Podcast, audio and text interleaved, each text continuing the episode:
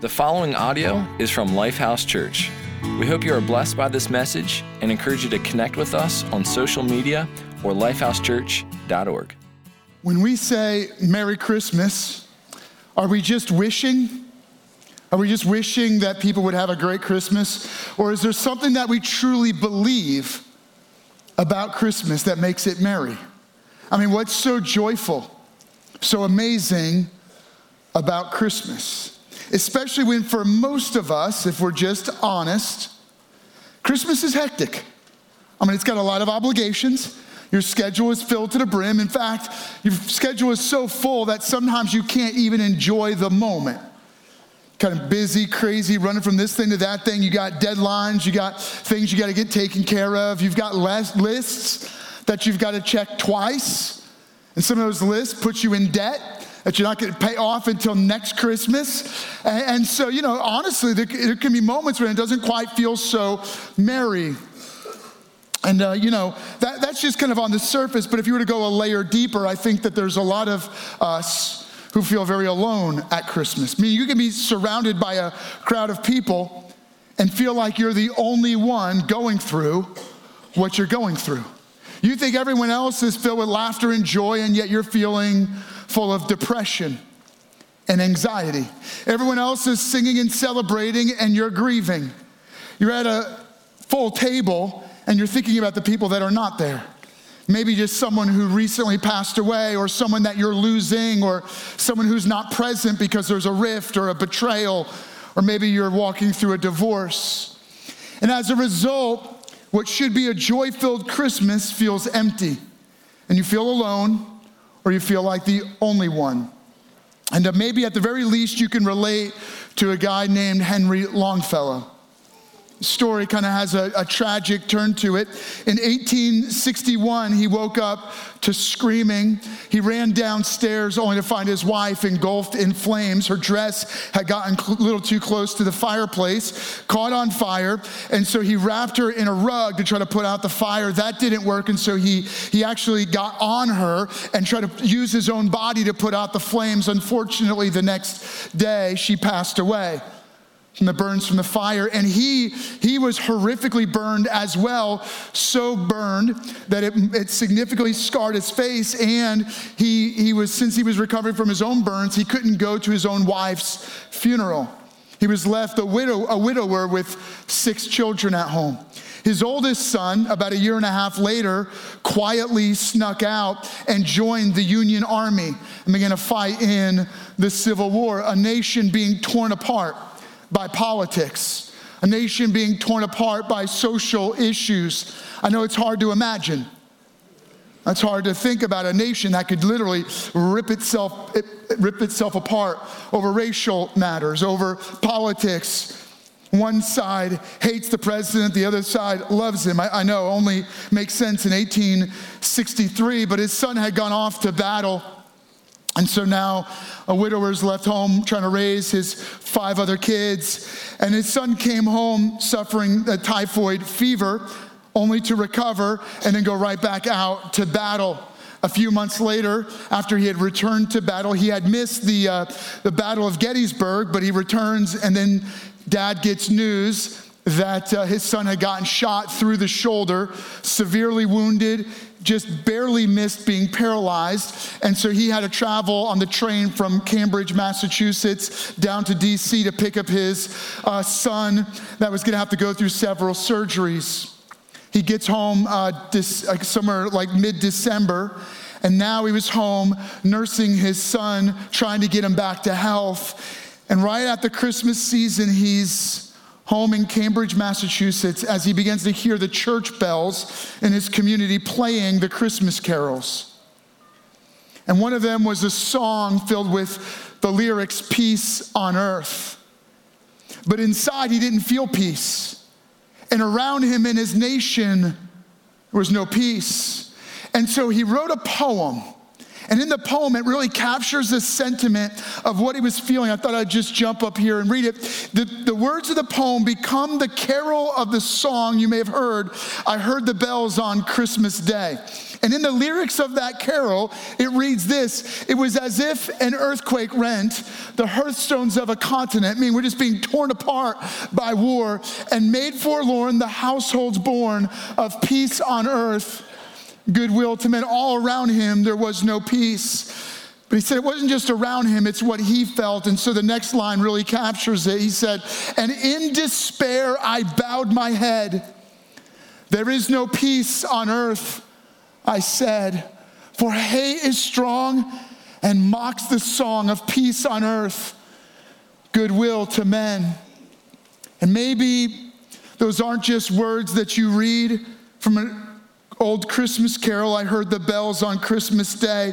Maybe when you hear the songs, maybe when you hear everyone else singing, maybe even when you hold a candle, you're thinking that's good for everyone else. But what I see is that hate is strong. And it seems to mock the songs of Christmas. In fact, it seems to mock the words, Merry Christmas. Maybe what you see on the news or what you read on your social media feed suggests that hate is strong and it mocks the song of peace on earth, goodwill to men. And so as you go through this season, you look around and you say, I don't know, where is God? Maybe, maybe there is a God. Maybe there is even a God of Christmas, but I don't know where he's at. He seems far away from us, far away from our nation, far away from this season, far away from my distress, my depression, my disease, my doubt, maybe the death that you've recently walked through as a family. So, whether God is there or not, He seems far away from me, from us, from our nation. Then you could relate to what it was like the very first Christmas. The the words that capture the very first Christmas, written by a, a guy named John, who was um, a friend of Jesus, a follower of Jesus. Many years after Jesus' birth and death and resurrection, John sat down to write out his experience of knowing and meeting Jesus and following Jesus and believing in Jesus. But before he met Jesus and before there was Jesus born a baby in a manger, what was it like? Well, it was quiet. People felt like God was far away and distant.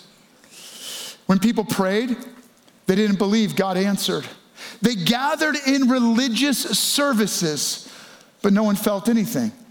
It was not like they felt that God showed up. God seemed far away from their reality. The nation of Israel, where Jesus came, was a nation that was war torn, oppressed by the Roman Empire. And so people sat waiting God, where are you? Our nation is in distress. We've been beaten and enslaved. We're in deep despair, our economy in ruins, most people in devastated poverty. And in the midst of all of that, God did not send a priest, He did not send a prophet. He didn't send lightning from heaven or another 10 commandments. No, God stepped off his throne in heaven, laid aside the robes of his majesty and power, and stepped down into the messiness of the world we live in. In the midst of the, tr- the troubles and the struggles, the shame and the guilt. And so the author John writes it this way. In the Gospel of John, chapter 1, he says, The true light that gives light to everyone, like the light that you held. That light was coming into the world. He was in the world, and though the world was made through him, even though the Creator entered into his creation, the world did not recognize him. And then I'm going to jump ahead to another verse that really captures the message of Christmas. the Word, and, and this captures this idea of the perfect essence of God, the, the Word, the description of God, the perfect picture of who God is in human form. He became flesh, meaning He put on the clothes of humanity and He made His dwelling among us. Another translation says it this way He moved into our neighborhood. And so the, the message and the meaning of Christmas, what, what the author John was saying was this God showed up and people missed the moment. God became one of us and no one even noticed. And, so the challenge, what does it truly mean to believe in Christmas? Well, the first challenge I would give you is God showed up, don't miss the moment. And if you were to not miss the moment, what would it mean? Well, believing in Christmas means we are not alone. It means when you feel deeply inside like you're all alone, or that you're the only one that's going through what you're going through, that no one could possibly understand. And certainly, God wants nothing to do with you. The message and the meaning of Christmas is that God wants everything to do with you. He wanted something to do with you so much that he was willing to enter into our world and become one of us. In fact, what John was writing about was a reference to an ancient um, prophecy that God would enter into our world, put on human clothing, and a name that you could give him would be Emmanuel, which translates God with us. And it does take some believing to accept that, doesn't it? Because sometimes it's hard to believe that. It's hard to feel that because often it can feel like God is far away from our nation. It can feel like God is far away from your situation, your distress, what you're going through emotionally or what's going on in your mind as it's racing a mile a minute. It might feel like God is far away from your family or your crisis or what you're walking through internally. And the reason why we can feel like God is far away and why you can think God is far away is not because God is far away, but because we have moved away from God. Listen to me, what I mean is this every one of us were born with a a sabotaging force inside of us. Something in us, spiritual force, that pushes us away from God. It's not that God doesn't want anything to do with us, it's that we don't want anything to do with God. We like our life and we like doing it our way. We want to follow our own desires, and so we literally just blow God off. And as we push away from God, we do what we want. This is what Jesus referred to as sin.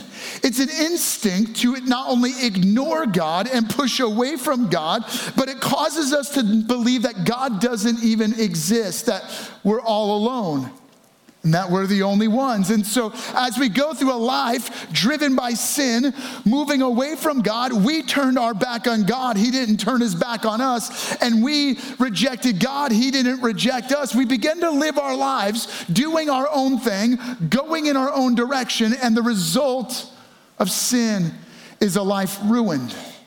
But not just ruined and not just headed toward death headed toward death without God, which means you go on living forever in that sin judgment. judgment. It's an it's a eternal death sentence. And the message of Christmas is that you and I are not alone. No, here's what God did. He, he left his home and moved into our neighborhood. He put on the clothing, the skin of our humanity. He became one of us. But not just to be a baby born in a manger by a virgin named Mary, but to die. To die on our behalf, to take our death sentence on himself, so that when God became man, his mission was to die for our sins. And so when Jesus died, he absorbed our guilt, your guilt, my shame, our sin. And his death was the payment for our death sentence. So that when you and I believe in Christmas and we believe that we are not alone, what we're saying is we believe that God became one of us. In fact, what we're saying is something that was written down around 350 AD by the churches, and they passed down this statement generation after generation. Some churches to this day still quote from the Apostles' Creed.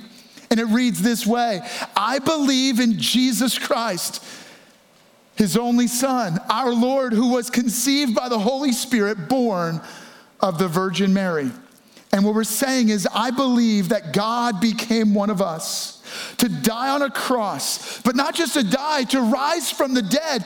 And in the power and in the victory of his resurrection, he conquered sin. He defeated death and he gives eternal life because when you believe in Jesus Christ, God's only Son, our Lord, you believe that he was conceived of the Holy Spirit in the Virgin Mary, that he died, that he rose, and that when you believe in him, that same Holy Spirit comes and lives in your spirit, forgiving you of sin and giving you new and eternal life. And so maybe you might feel a little bit like Henry Longfellow as he continued to write that poem, where he first in distress looks around and he says, uh, I, I feel like hay is strong and it mocks the song of peace on earth, goodwill to men. But then he continued to write, and he said, Then pealed the bells more loud and deep. He's saying, But I heard something louder, louder than the hate, louder than the mocking, that God is not dead, nor doth he sleep.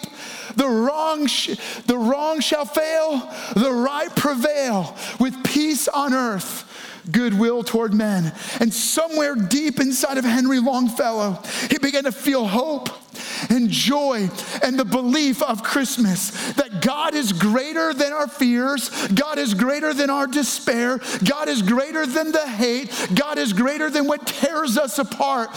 He does not fail, He is not dead, nor doth He sleep. And so we can believe again that there is a God who's greater than our defeats, greater than our despair, greater than our depression. God wins the day. And so I want to jump in and read just another verse to you, John chapter 1, and, and he writes this about the moment of Christmas. He said this He came to that which was his own, but his own did not receive him. Yet, to all who did receive him, to those who believed in his name, he gave the right to become children of God. And so I try to, I try to write out an idea a little phrase that you might be able to remember during the Christmas season. You know, it's gonna get busy and it's gonna get hectic. And it might be easy for you to kind of forget this moment. So I wrote out a little phrase. And it's simply this when we believe, we become. In fact, you wanna say it with me? When we believe, we become. Okay, oh, I did that wrong, right? So I'm gonna say it, then you're gonna say it, right? When we believe, when we, believe we become. What do I mean? Um, see, when you believe, that means you're willing to receive. Like receiving a gift on Christmas and then you open it. And the receiving changes everything about who you are. When you receive by believing, you're receiving the presence of God in your life. You're receiving the promise that God is with us and in us. That means you're not alone. That means you don't have to do it on your own. That means you don't have to walk through what you're walking through on your own. It means that God understands that God is with you and God is your strength. He is your hope. He is your joy. You are not on your own and you don't have to walk through it alone. I, I want you to imagine this idea. I, want to help, I really want to help you get the idea that when you believe, you become. Because you might wonder, well, how is that possible? Well, imagine with me just a story a, a child, an orphaned child, walked into the courtroom. And you might think this is a moment of judgment, and that child might think it's a moment of judgment. The judge walks out, everyone rises. The judge takes the seat with the robe of judgment on. The moment seems stern, child seems concerned. But rather than judgment, the judge stands up, steps away from the bench, comes into the courtroom, lays aside the robe, and embraces the child. Says, Today's not a day of judgment, but of adoption. You're mine. Welcome home.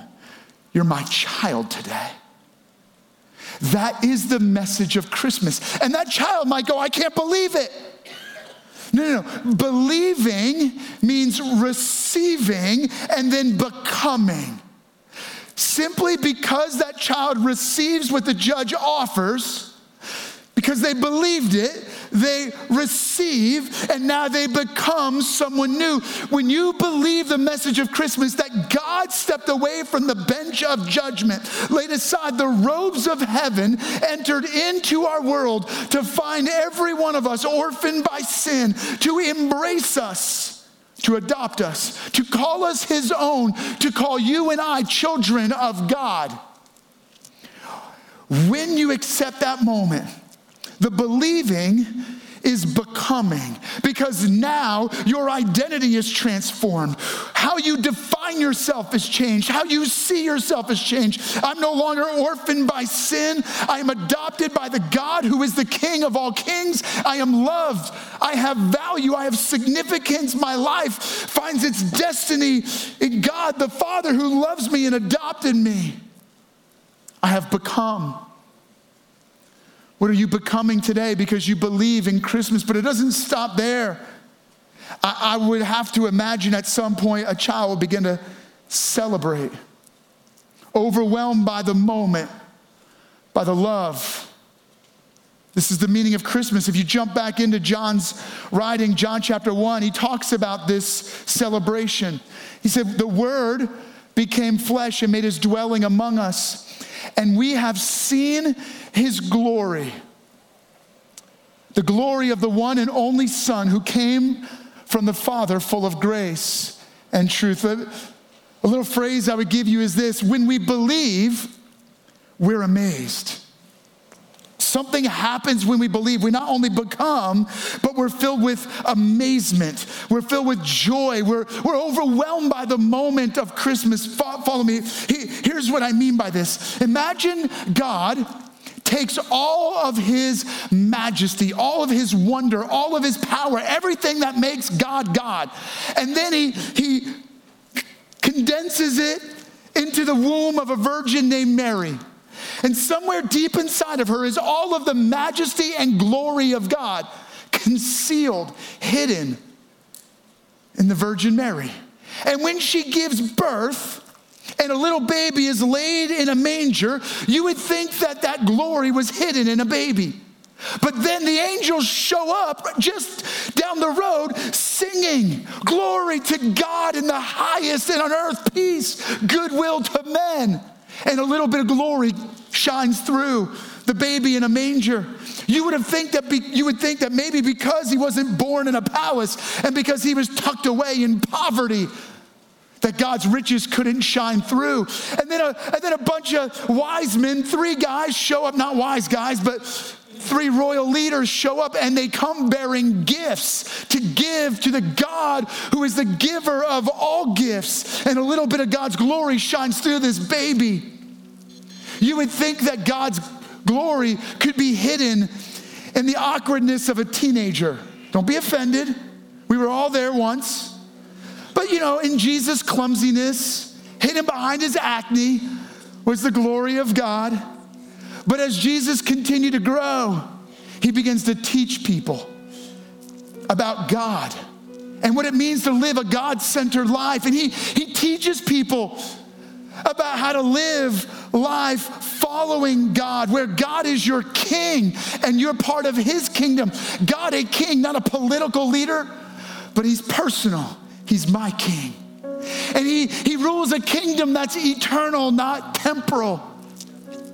And as Jesus taught, a little bit of his glory shined through.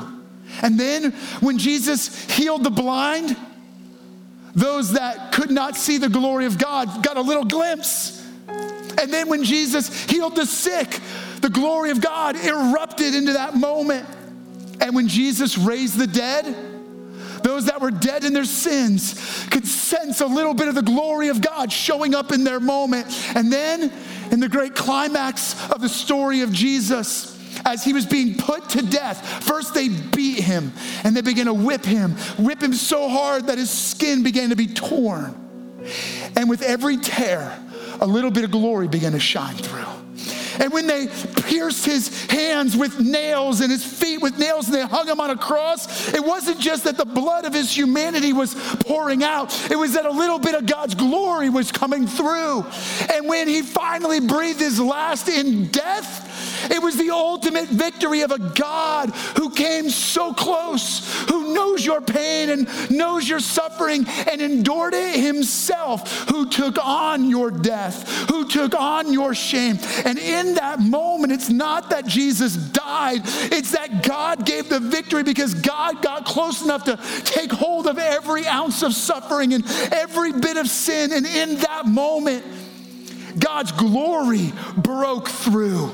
It was a breakthrough moment. It is a breakthrough moment today because in his resurrection, it was the ultimate breaking of his humanity so that all of the fullness of God could shine through. And so the meaning and the message of Christmas is that you are not only not alone, but when you believe, you become. And when you believe, you're overwhelmed and amazed by the wonder and the beauty of the message of Christmas. Simply believing fills your heart and transforms you because you realize that the message of Christmas is that God broke through. It, it, leaked out. When you cut him, it bled out, and you couldn't contain the glory of God. And so when we hear the story, we're seeing a glimpse of the glory. When we look at the manger, the little scene maybe you put under your tree, what you're seeing is a little glimpse of the shining of God's glory. And the message of Christmas is that God's glory broke through. His glory has filled the earth. Every time you hear the message of Jesus, the story of Christmas, it's the beauty, it's the victory victory. It's the triumph of God breaking through on our behalf, and it should fill you with amazement, with joy, with laughter, with celebration. And so now, the only thing left is for you to respond. I mean, come on, right? You with me? All right, so here's what I want you to do. Would you just take a moment, just close your eyes? Right where you are. What's that one step you need to take? Look, this isn't, this isn't a show. This is an experience. And you came to encounter God, and God is present. God is not dead, nor doth he sleep. God is alive and he's present in this place, and he wants to meet you right where you are at. In that place where you feel alone and like the only one, God wants to meet you. There are some of you here who you've struggled believing, but you're ready for that moment. You're ready for that first step to believe in Jesus by faith. And if that's where you're at today, can I encourage you to raise your hand high and say, Yeah, that's me? Pastor Patrick, that's where I'm at today. I'm ready to take that step of faith to believe in Jesus by faith. Is there anybody else you want to raise your hands? You want to raise your hand and say, Yeah, that's me too. For those of you that are raising your hand, I want to take a moment. I want to pray with you. Jesus, thank you that you did not leave us alone. You did not abandon us. You came, you stepped away from the bench of judgment. You took off the robes of your, of your uh, kingdom and you came into our world. You took on our sin and our death to call us children of God. We believe in you by faith. We receive the gift of life. We ask that as we believe, we would become. Now, would you fill us with amazement? Would you fill us with a heart of celebration as we enjoy what it means to say Merry Christmas in Jesus' name? Amen. Thank you for listening to audio from Lifehouse Church. We believe that through Christ, life change happens here. So we invite you to connect with us further by visiting lifehousechurch.org.